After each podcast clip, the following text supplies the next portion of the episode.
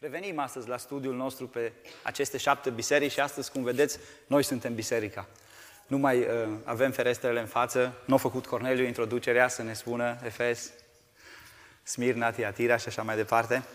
Sunt sigur că deja mulți dintre noi am primit multe informații, am fost conștientizați de Cuvântul lui Dumnezeu în aceste, serii de, în aceste mesaje din această serie și uh, am identificat în viața noastră aceste adevăruri. Unele pentru care ne-am simțit confortabil să știm că Dumnezeu se bucură de anumite atitudini ale noastre și altele pentru care ne-am simțit rușinați și ne-am propus să ne schimbăm, pentru că ne-am dat seama că nu e ceea ce vrea Dumnezeu de la noi. Vreau să vă anticip astăzi că când vom termina cele șapte biserici, această serie de mesaje despre Biserica Biruitoare, o să dăm o lucrare de control. Dar nu pentru note. Nu mă interesează notele. Nu vreau să văd cât de mult ați reținut. Mi-ar place să știu asta, dar asta o renunț la mine și nu mă interesează. O să fie un chestionar de evaluare anonim pe care o să-l completeze cine vrea. Vreau să văd unde ne identificăm noi, ca persoane și ca biserică. În urma ceea ce am auzit de la, din partea lui Dumnezeu, unde suntem noi? Ce considerăm că ar trebui să schimbăm? Și în funcție de ceea ce vedem, să ne schimbăm și să adoptăm o anumită strategie specifică pentru viața noastră și pentru biserica noastră, pentru a putea fi acea biserică după placul lui Dumnezeu.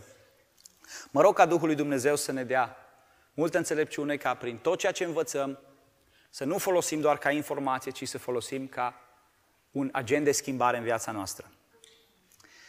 Plecând de la aceste învățături, în fiecare duminică în care am abordat această temă, sunt sigur că și în mintea ta s-a născut întrebarea sau preocuparea că pentru a fi acea biserică plăcută lui Dumnezeu, pentru a fi așa cum îi place lui Dumnezeu, e ceva foarte greu, că nu se poate. Că la fiecare biserică la care ne-am uitat, vine Dumnezeu la un moment dat și îi spune, nu-i destul, mai trebuie ceva. Știu faptele tale, ai bun asta, ai bun asta la altă, dar am ceva împotriva ta. Și ceva în, în sinea ta te-a făcut să, să, să te gândești, la fel ca și pe mine. Bă, da, nici cum nu-i bine. Am văzut exemplul la biserica din Efes, că avea o mulțime de fapte bune, că făcea o grămadă de lucruri, că excela în multe domenii ale slujirii, dar undeva pe drum își pierduse dragostea din tâi. Și Domnul o atenționează și îi spune, fii atent, că n-ai destulă dragoste, că ești pe un drum greșit. Dar apoi, când am trecut prin biserica din Tiatira, ăștia aveau și dragoste, și fapte bune, ba mai mult, erau și înrădăcinați în credința lor pe Iisus Hristos. Și Domnul îi spune, vezi că și tu ai ceva, care nu este după cum doresc eu, nu-i după cuvântul meu. La fel se întâmpla în Pergam. Erau gata să moară pentru Dumnezeu, pentru credința lor, aveau acolo martiri care și-au dat viața în mijlocul acelui oraș idolatru, și Domnul vine și spune, știi, am ceva împotriva ta. Și îl mustră. Și cumva, văzând aceste lucruri, vrem să ne scuzăm și să spunem, mă, e prea greu să duci o viață pe placul lui Dumnezeu. Nu se poate așa ceva, e ceva aproape imposibil. Nu vezi că orice aș face nu-i bine?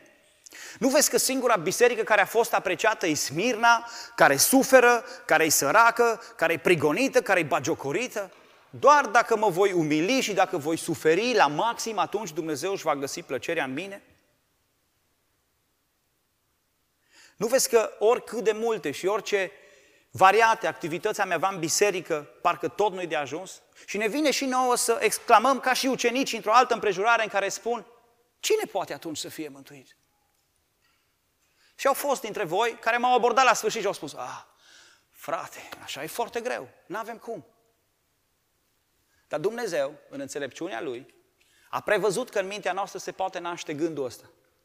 Și vine, prin mesajul de astăzi, să ne aducă un răspuns exact la aceste provocări. Cum vom putea noi oare? Vine să ne aducă nu doar niște provocări, ci niște soluții, pentru că am spus, la fiecare biserică Dumnezeu vine cu soluții. În mijlocul liniei descendente ale acestor biserici pe care le-am văzut acum, din care face excepție doar Smirna, care mergeau parcă din rău mai rău, și am văzut că am ajuns la Sardes, unde ni se spune că era moartă, că nu mai avea viață și credeam că următoarea scrisoare va fi apostazie și judecată totală. Vine scrisoarea către biserica din Filadelfia, care este o oază de apă. O oază de apă dulce într-un deșert uscat. Vine o gură de aer proaspăt, o încurajare din partea lui Dumnezeu pentru credincioși. O biserică frumoasă, plăcută lui Dumnezeu și aș vrea să privim astăzi înspre această biserică și să ne însușim câte ceva din caracterul acestei biserici și de aceea vă provoc să citim ceea ce Dumnezeu spune acestei biserici. Citim din capitolul 3 din Apocalipsa, începând cu versetul 7.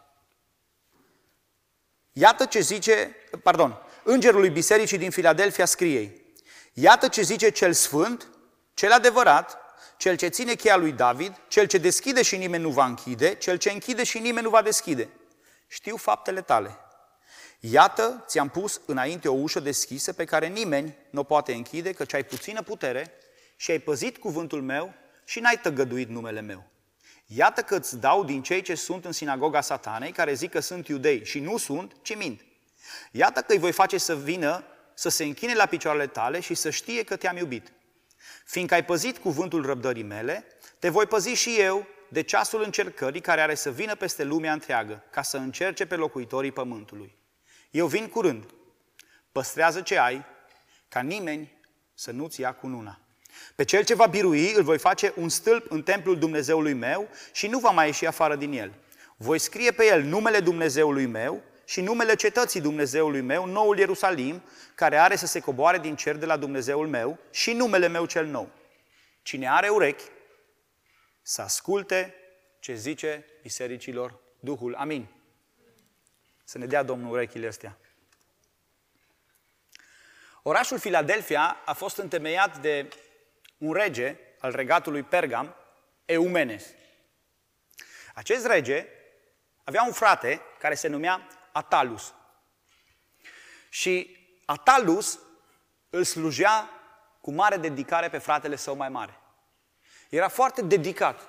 Într-o epocă în care lupta pentru putere și luptele alea fratricide în care frații se omorau unii pe alții numai ca să ajungă sus, ei erau deosebiți. Și acest Atalus a primit o poreclă. Îi se spunea Atalus Philadelphus, adică Atalus, cel ce își iubește fratele. Pentru că atitudinea lui în ceea ce făcea era o atitudine de fidelitate și de dedicare față de fratele lui care era rege peste imperiu. Când, au, când regele Eumene s-a întemeiat acest oraș, a luat această poreclă a fratelui său și a pus acest nume orașului. Astfel, Filadelfia, tradus, înseamnă iubire de frate sau iubire frățească sau dragoste frățească. Și v-am adus acolo și termeni, termenii grecești.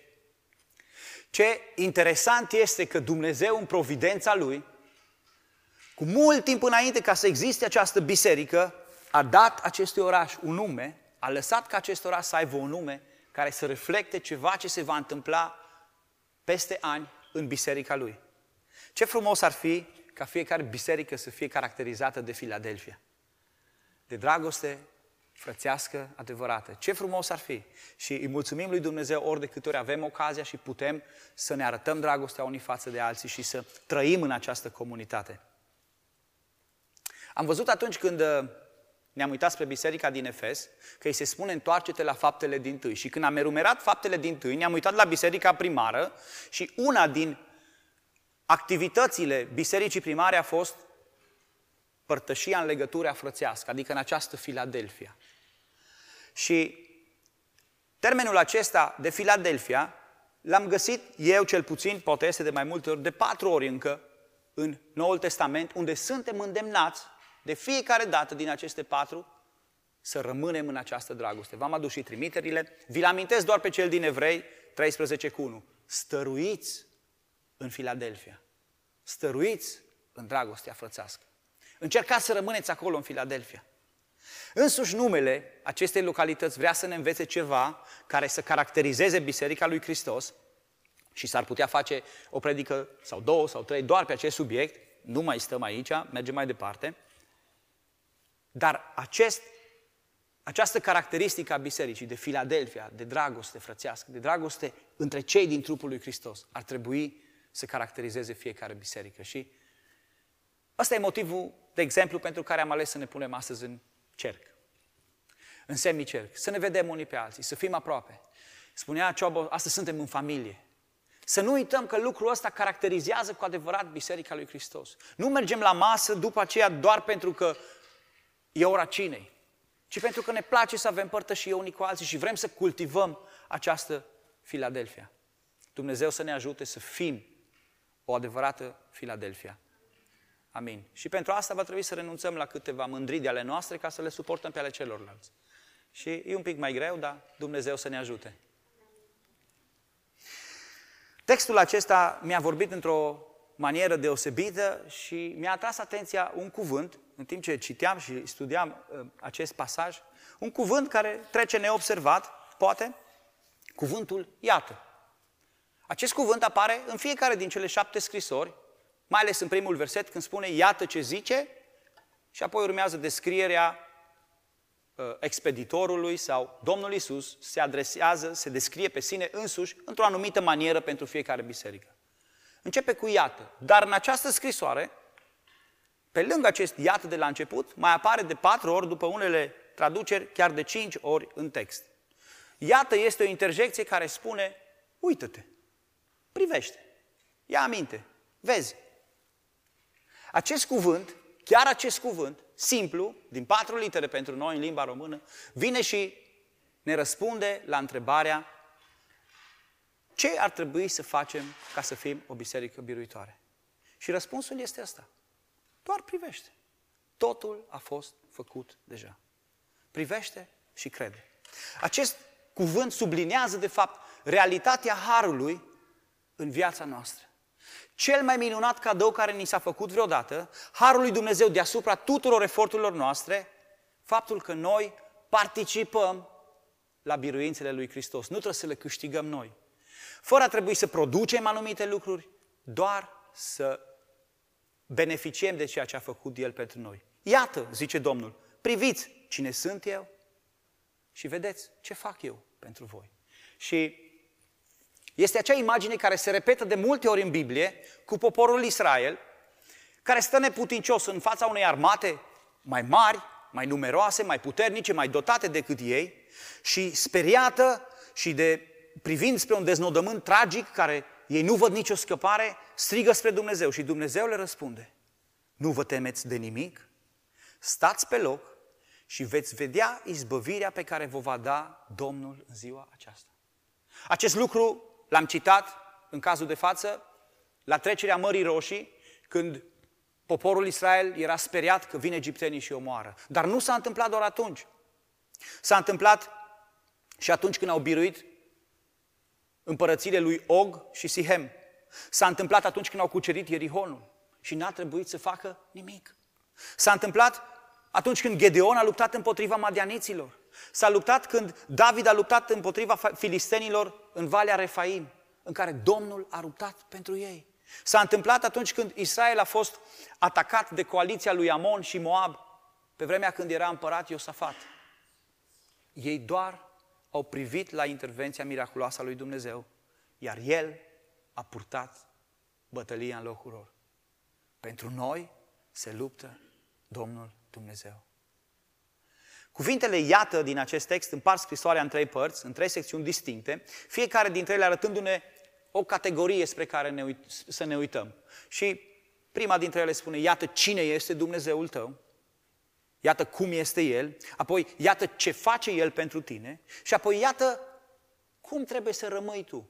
Doar trebuie să rămâi. Asta, asta e partea ta. Ce trebuie să faci tu cu alte cuvinte? Să stai acolo și să privești spre El. În realitatea Harului și în credință.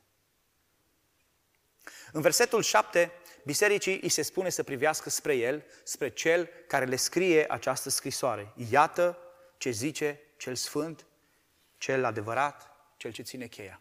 Și apar aici trei caracteristici ale Domnului Isus spre care trebuie să privească. Hai să le luăm puțin pe rând.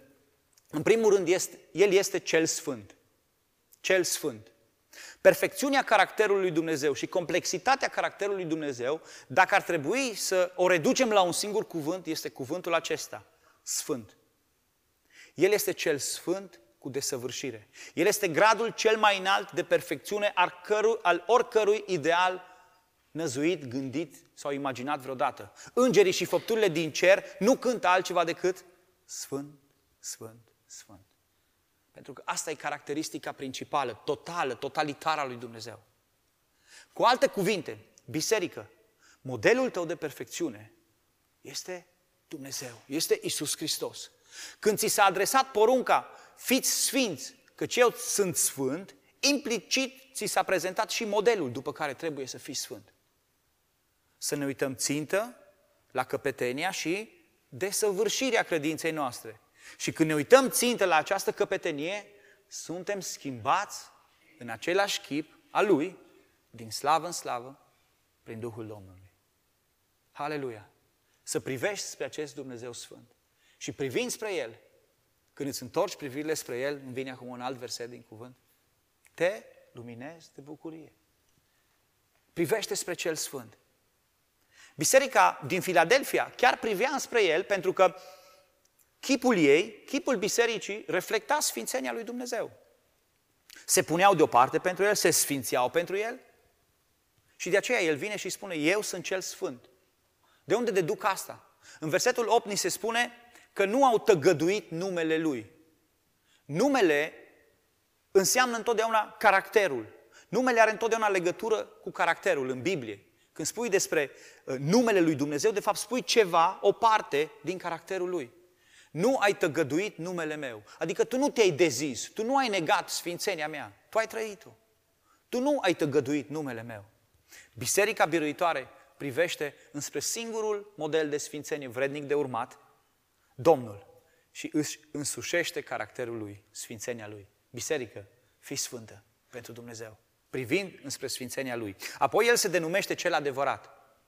Și aici aș vrea să fac câteva remarci. Isus nu este ceva adevărat.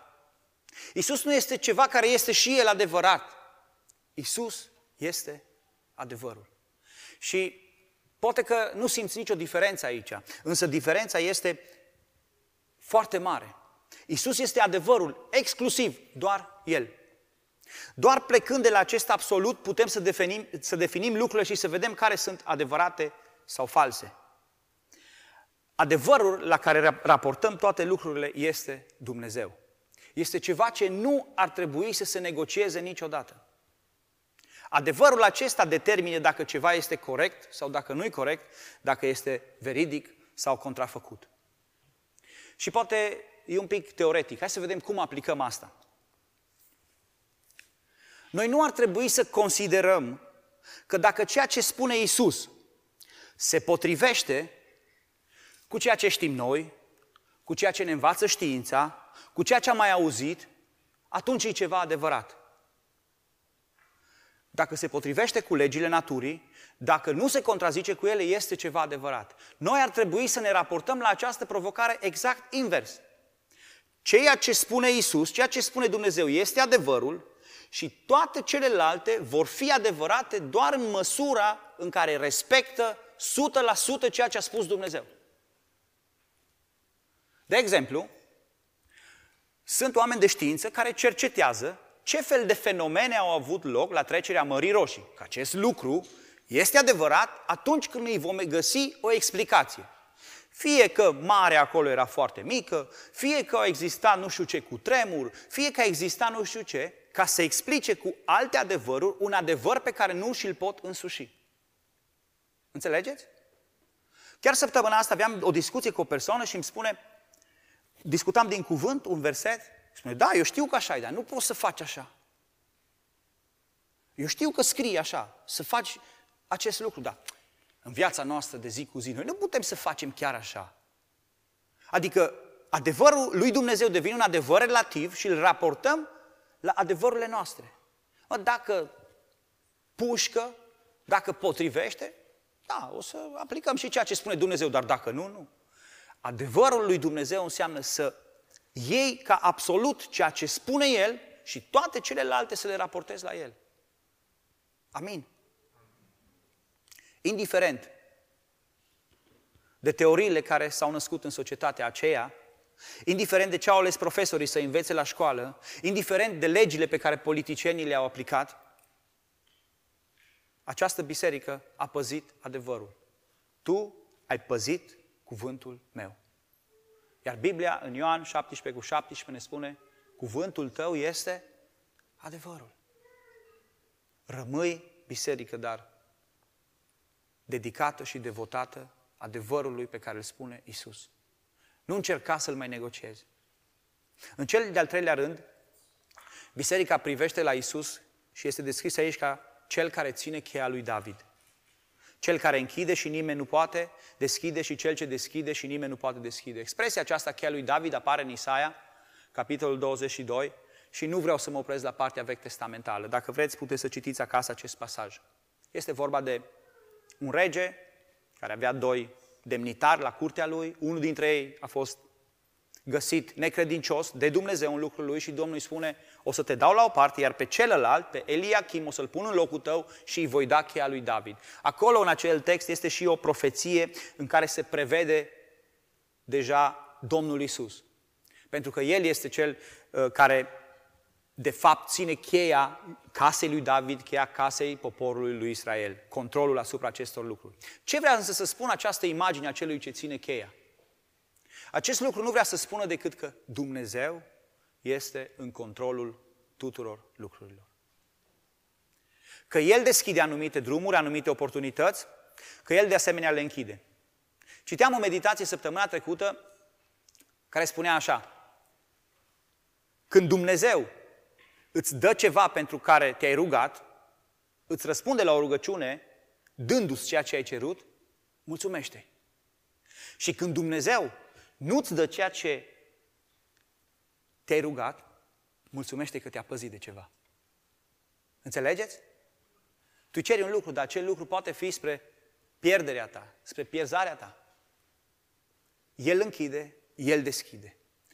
El are cheia. Raportează-te mereu la Dumnezeu ca doar El fiind acela care are cheile oricărui lucru. Noi oamenii ne dăm bine pe lângă unii oameni care au mai multă influență, care noi credem că au anumite chei.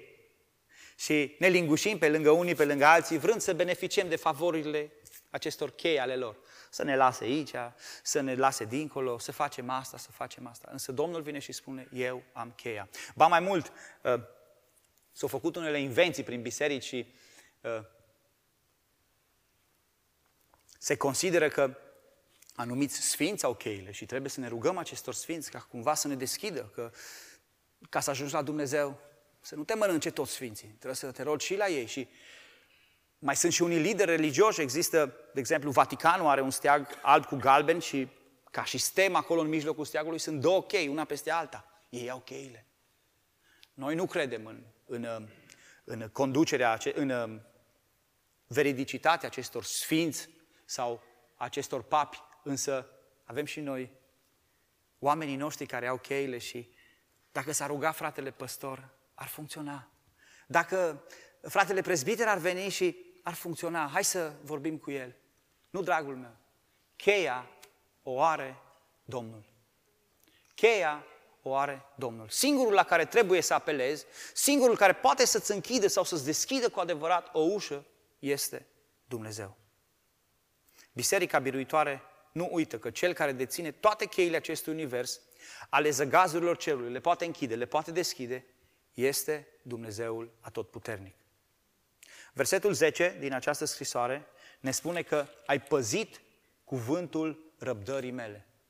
Adică ai rămas statornic în răbdarea ta și ai așteptat până când am deschis, până am închis. Ai așteptat să fac eu pentru tine ceea ce trebuie să fac. Nu ai apelat la unul și la alții. Atunci când conștientizezi cu adevărat acest adevăr al cheilor, că Dumnezeu este în control, când privești la El ca singura ta soluție, atunci El intervine și își onorează numele.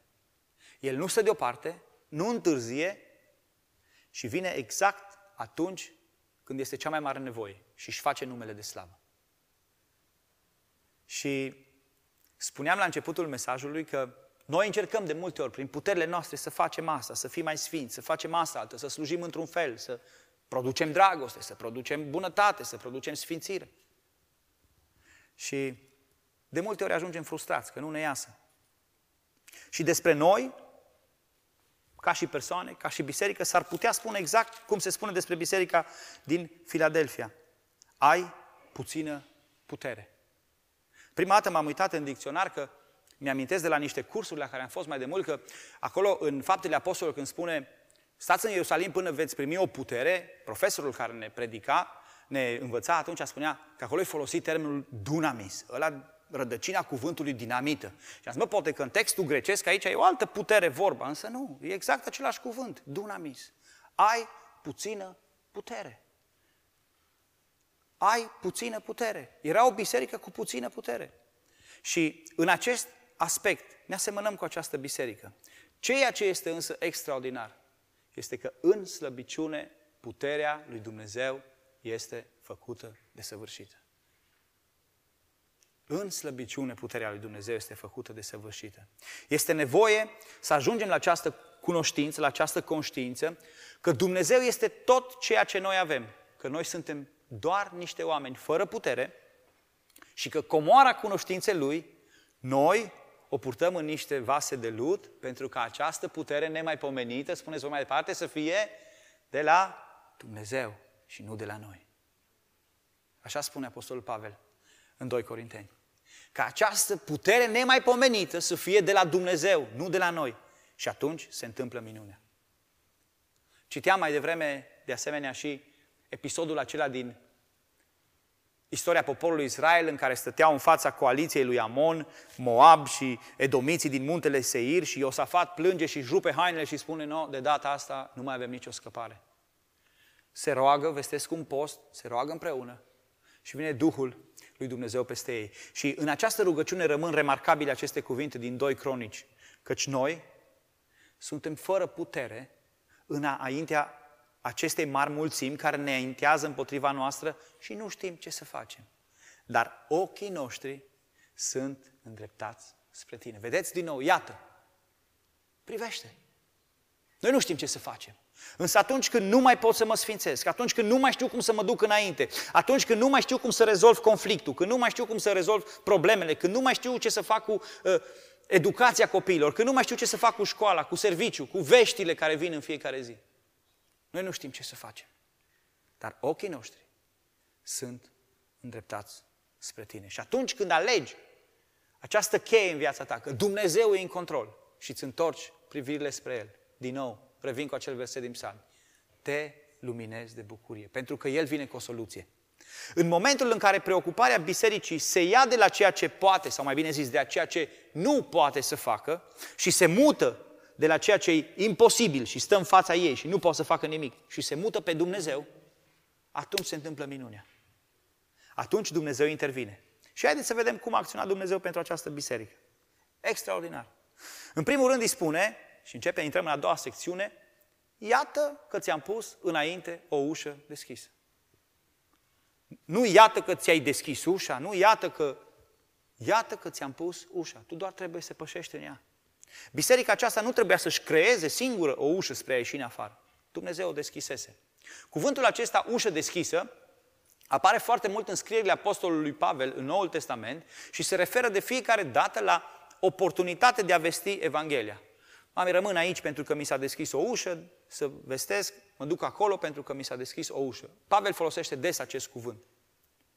De multe ori bisericile și oamenii caută diferite mecanisme, caută strategii, cum să facă, pârghii, cum să ajungă la cei nemântuiți, cum să evangelizeze. Dar ușile pe care le deschide Dumnezeu nu le văd. Și ne chinuim de multe ori prin forțe proprii, prin înțelegere proprie și evităm ușa pe care Dumnezeu o pune în fața noastră. Când Dumnezeu deschide o ușă, nimeni nu o poate închide. El nu va face ceea ce e datoria ta să faci, dar va pregăti drumul ca tu să poți face asta. Biserică, atunci când tu rămâi credincioasă numelui, numelui și caracterului sfânt al lui Dumnezeu și supusă cuvântului său, El îți va arăta fișa postului. Asta trebuie să faci. Nu trebuie să te istovești tu căutând strategii care de care mai pragmatice. Așteaptă ca El să-ți deschidă ușa. Viziunea ta a scris-o El. Deja. Ai o viziune pentru viața ta. A scris-o Dumnezeu. Caută-o în cuvântul Lui. Faptele bune în care trebuie să pășești sunt deja înaintea ta. Dumnezeu le-a pregătit. Tu trebuie doar să pășești, să intri pe această ușă. De îndată ce vezi ușa deschisă, acționează. Noi suntem împreună lucrători cu Dumnezeu. Noi suntem colaboratorii Lui, nu invers. Că de multe ori noi îl luăm pe Dumnezeu și îl târâm după noi prin toate ușile pe care ni le-am cioplit noi. Hai, Doamne, cu mine acolo, hai, Doamne, cu mine dincolo. El deschide ușa, intră pe ușa pe care ți-o deschide El. Versetul următor, versetul 9, ne aduce doi de iată. Hai să-l citim împreună. Iată că îți dau din cei ce sunt în sinagoga satanei, care zic că sunt iudei și nu sunt, ci mint. Al doilea iată. Iată că îi voi face să vină să se închine la picioare tale să știe că te-am iubit. Iudeii au prigonit foarte mult biserica primară. Nu erau de acord cu ceea ce, cu creștinismul, cu faptul că Domnul Isus este Fiul lui Dumnezeu și au spus că sunt niște eretici. Și ori de câte ori au avut ocazie, i-au prigonit, i-au dat pe mâna autorităților, i-au părât la romani, la greci, pe unde au putut, doar ca să fie pedepsiți. Pentru că ei lucrează împotriva Bisericii lui Hristos, în aceste scrisori ei sunt numiți o sinagogă a satanei. Și în ultimele versete din Romani 2 este descrierea corectă a unui evreu care îl iubește cu adevărat pe Dumnezeu. Vi le citesc. Iudeu nu este acela care se arată pe din afară că este iudeu și tăiere împrejur nu este aceea care este pe din afară în carne, ci iudeu este acela care este iudeu în lăuntru și tăiere împrejur este aceea a inimii în duh, nu în slovă. Un astfel de iudeu își scoate lauda nu de la oameni și de la Dumnezeu. Ei, dacă acești, acești oameni și-au scos de la Dumnezeu numele de sinagoga satanei, nu prea cred eu că erau după inima lui Dumnezeu că un iudeu și-ar fi scos lauda de la Dumnezeu. Această biserică avea o problemă, avea niște împotrivitori, avea pe unii care erau împotriva ei. Și foarte interesant că ea nu alege să se lupte cu ei. Ăștia erau uriașii lor. Ăștia erau goliații lor. Și stăteau acolo în fața acestei probleme. Și Domnul vine și spune, toți ăștia care vă vorbesc pe la spate, toți ăștia care vă creează probleme, toți ăștia care vă pâră, care vă duc înainte autorităților, mă voi ocupa eu de ei. O să le arăt adevărul. Nu încercați voi să vă demonstrați dreptatea. Nu încercați voi să vă faceți singur dreptate. O să fac eu în așa fel încât, venind înapoi, se vor prăbuși înaintea mea, chiar acolo la voi în biserică. O să-i vedeți voi, cu ochii voștri. Tu rămâi lângă mine. Tu privește spre mine. Iată, eu îi voi aduce înapoi. Problemele tale, dragul meu, sunt specialitatea lui Dumnezeu. Tu vei da greș încercând să le rezolvi. Problemele tale trebuie doar aduse înaintea lui Dumnezeu. Și El îți spune, iată, Domnul luptă pentru tine. În scrisoare, în acest context, se termine și spune, ca să știe că te-am iubit. Vor ști că te-am iubit. Oamenii din jur vor vedea că te-am iubit. Însă, această iubire a lui Dumnezeu, citim în Evanghelia tot Evanghelia lui Ioan, că este reciprocă. Și este un verset care mi-a tras atenția în mod deosebit. Cine are poruncile mele, le păzește și, și le păzește, pardon, acela mă iubește. Și cine mă iubește, va fi iubit de Tatăl meu. Și și eu îl voi iubi. Deci acolo când se spune că și vor vedea că te-am iubit, era o iubire reciprocă. Domnul își iubea biserica, însă și biserica își iubea Dumnezeu. Tu continui să-L iubești pe Dumnezeu. Ai probleme, ai anumite necazuri, ai anumiți împotrivitori, ai pe cineva care te, îți stă ca un ghim pe coaste, tu iubește-L pe Dumnezeu. Adu înaintea ta, înaintea Lui problema ta și El o să poarte de grijă. Iată. Iar al treilea lucru care apare în această scrisoare și care Domnul face pentru această biserică atunci când ea îi rămâne fidelă este că oferește de necaz. Oferește de necaz. O încercare care vine peste toți locuitorii pământului și bisericii se spune, tu vei fi păzită. Nu prin meritele ei, ci prin harul și grația lui Dumnezeu. Când toți se preocupă și alargă dintr-o parte în alta, încercând să scape, să caute o soluție, biserica poate sta liniștită că acela care are cheile este în control și o va scăpa. Este mireasa lui. Acea biserică care nu se bizuiește pe puterea ei, ci apelează la puterea Dumnezeului ei, poate sta liniștită în orice împrejurare. Și astăzi am vrut să fac și mai special acest lucru și am vrut să nici nu citesc scrisoarea asta. Când, în timp ce citeam scrisoarea asta și vedeam aceste lucruri în care Domnul îi spune bisericii doar, uite-te la mine, uite-te că eu acționez. Mi-a venit în minte psalmul 91. Și aș vrea să-l citim împreună în seara asta. Acest psalm este o paralelă extraordinară cu, cu textul nostru. Ana, îți merge microfonul, e pornit? Citește primele patru versete. Cinci, câte sunt acolo? Cel ce stă sub ocrotirea celui preanalt și se odihnește la umbra celui atotputernic, zice despre Domnul. El este locul meu de scăpare și cetățuia mea, Dumnezeul meu în care mă încred. Da, El te scapă de lațul vânătorului, de ciumă și de pustiirile ei. El te va acoperi cu penele Lui și te vei ascunde sub aripile Lui, căci scut și pavăză este credincioșia Lui. Amin. Cine vrea să citească următoarele patru? Hai, Olimpiu. Nu trebuie să te temi nici de groaza din timpul nopții, nici de săgeata care zboară ziua, nici de ciuma care umblă în întuneric, nici de molima care bântuie ziua în amiaza mare. O mie să cadă alături de tine și zece mii la dreapta ta, dar de tine nu se va apropia. Doar vei privi cu ochii și vei vedea răsplătirea celor răi.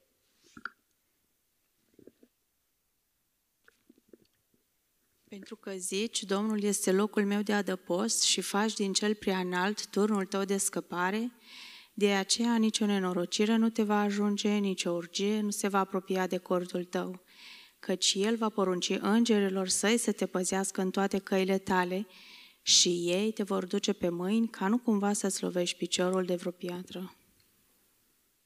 Și ultimul, Gabriel, începi tu? Vei păși peste lei și peste năpârci și vei călca peste pui de lei și peste șerpi. Fiindcă mă iubește, zice Domnul, de aceea îi voi, îl voi zbăvi. Îl voi ocroti, căci cunoaște numele meu. Când mă va chema, îi voi răspunde. Voi fi cu el în strâmtoare. Îl voi zbăvi și îl voi proslăvi. Îl voi sătura cu viață lungă și, voi, și îi voi arăta mântuirea mea. Amin. Ați observat? Pentru că mă iubește, pentru că cunoaște numele meu, nu trebuie să facă nimic. El te va păzi de săgeată, de ciumă, de încercare, de pustiire, de tot. Domnul, cel ce stă sub ocrotirea Lui. Biserică, stai sub ocrotirea Lui Dumnezeu și Domnul va lucra pentru tine. Odihnește-te nu există nimic care ți se, să ți se poată întâmpla când stai sub asemenea adăpost. Și ceea ce ți se întâmplă, chiar dacă ție ți se pare că e rău, Dumnezeu are ceva mult mai bun pregătit pentru tine. Doamne, ajută-ne să credem asta. Ultima secțiune spune, eu vin curând. Și aici alte, unele traduceri adaugă, iată, eu vin curând. Iată, eu vin curând. Venirea Domnului nu ține de tine. Nu ține de niciunul dintre noi vine la vremea hotărâtă de El. Ăsta e clar. Tu doar vei privi, însă vei putea să privești cu bucurie, cu satisfacție, cu așteptare, sau vei putea privi acest lucru cu groază, cu teamă, cu disperare. Legat de această venire a lui vine avertizarea scrisorii. Păstrează ce ai. Domnul face totul pentru tine. Ție îți revine o mică parte. O așteptare, o răbdare și o perseverență în ceea ce deja ți-a dat. Ceea ce ai, nu ai. Cine poate să spună că are ceva și are de la el? Tot ce avem am primit, ne spune cuvântul lui Dumnezeu. Ei, păstrează. Ți-am dat biruința, ți-am dat să calci peste lei, peste năpârci, peste toată puterea întunericului. Ești păzit. Păstrează, rămâi acolo. Nu te du în altă parte. Iată, eu vin curând, păstrează ce ai. Ți le-a dat Dumnezeu, păstrează-le. Nu renunța la încrederea în puterea lui Dumnezeu, nu renunța la dragostea care o ai pentru El. Păstrează sfințenia pe care ai primit-o de la El. Ai primit-o. Nu trebuie să o faci tu. De multe ori noi spunem, cum să fac? Ai primit-o de la El. La Golgota, prin cruce, Dumnezeu ți-a dat-o. Păstrează-o. ți-a dat puterea, ți-a dat înaintarea, ți-a dat tot ceea ce ai. Păstrează-le. Și astfel, astfel îți vei păstra cununa, vei câștiga răsplata. Orașul Filadelfia, zona în care era construit era o zonă foarte afectată de cutremure.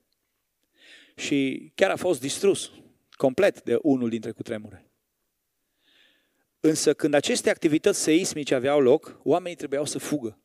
Ieșeau din oraș pentru acele momente, pentru a nu fi striviți sub clădirile, sub um, edificiile care se dărâmau. Fugeau afară. Și promisiunea acestei scrisori are legătură cu acest caracter nestatornic al orașului. Pentru aceia care trăiau cu această teamă, vine o promisiune extraordinară. Vor fi un stâlp în templul meu și nu vor mai ieși de acolo. Vor fi un pilon, vor fi ceva sigur. Dacă viața aceasta a fost lipsită de siguranță de când te-ai născut și prin tot ce ai umblat ți-ai dea seama cât de nesigură îi și dacă azi ceva a stat în picioare, mâine s-a dărâmat complet, există o promisiune a siguranței. Nu aici, în templul lui Dumnezeu. Când ajungi acasă, după ce ai păstrat totul așa cum ți-a încredințat El și vei primi cununa, vei fi un stâlp în templul lui Dumnezeu. Însă, este foarte interesant, capitolele finale din Apocalipsa, unde ni se spune despre Noul Ierusalim, spune că acolo nu este templu. Păi și atunci unde să fiu un stâlp dacă nu mai este templu? Spune, cetatea, nu am văzut niciun templu în cetate pentru că Domnul era în toată cetatea. Tot orașul acesta era templul lui Dumnezeu. Acolo unde Dumnezeu există cu prezența Lui, palpabilă, acel loc devine un templu. Acolo sunt acei oameni, toți acei care aleg să trăiască așa cum a cerut El. Și vine promisiunea finală care le spune și voi da trei nume. Îi voi da un pașaport nou. Și o să fie trei nume acolo. Numele Dumnezeului meu. Adică primești numele de familia lui Dumnezeu.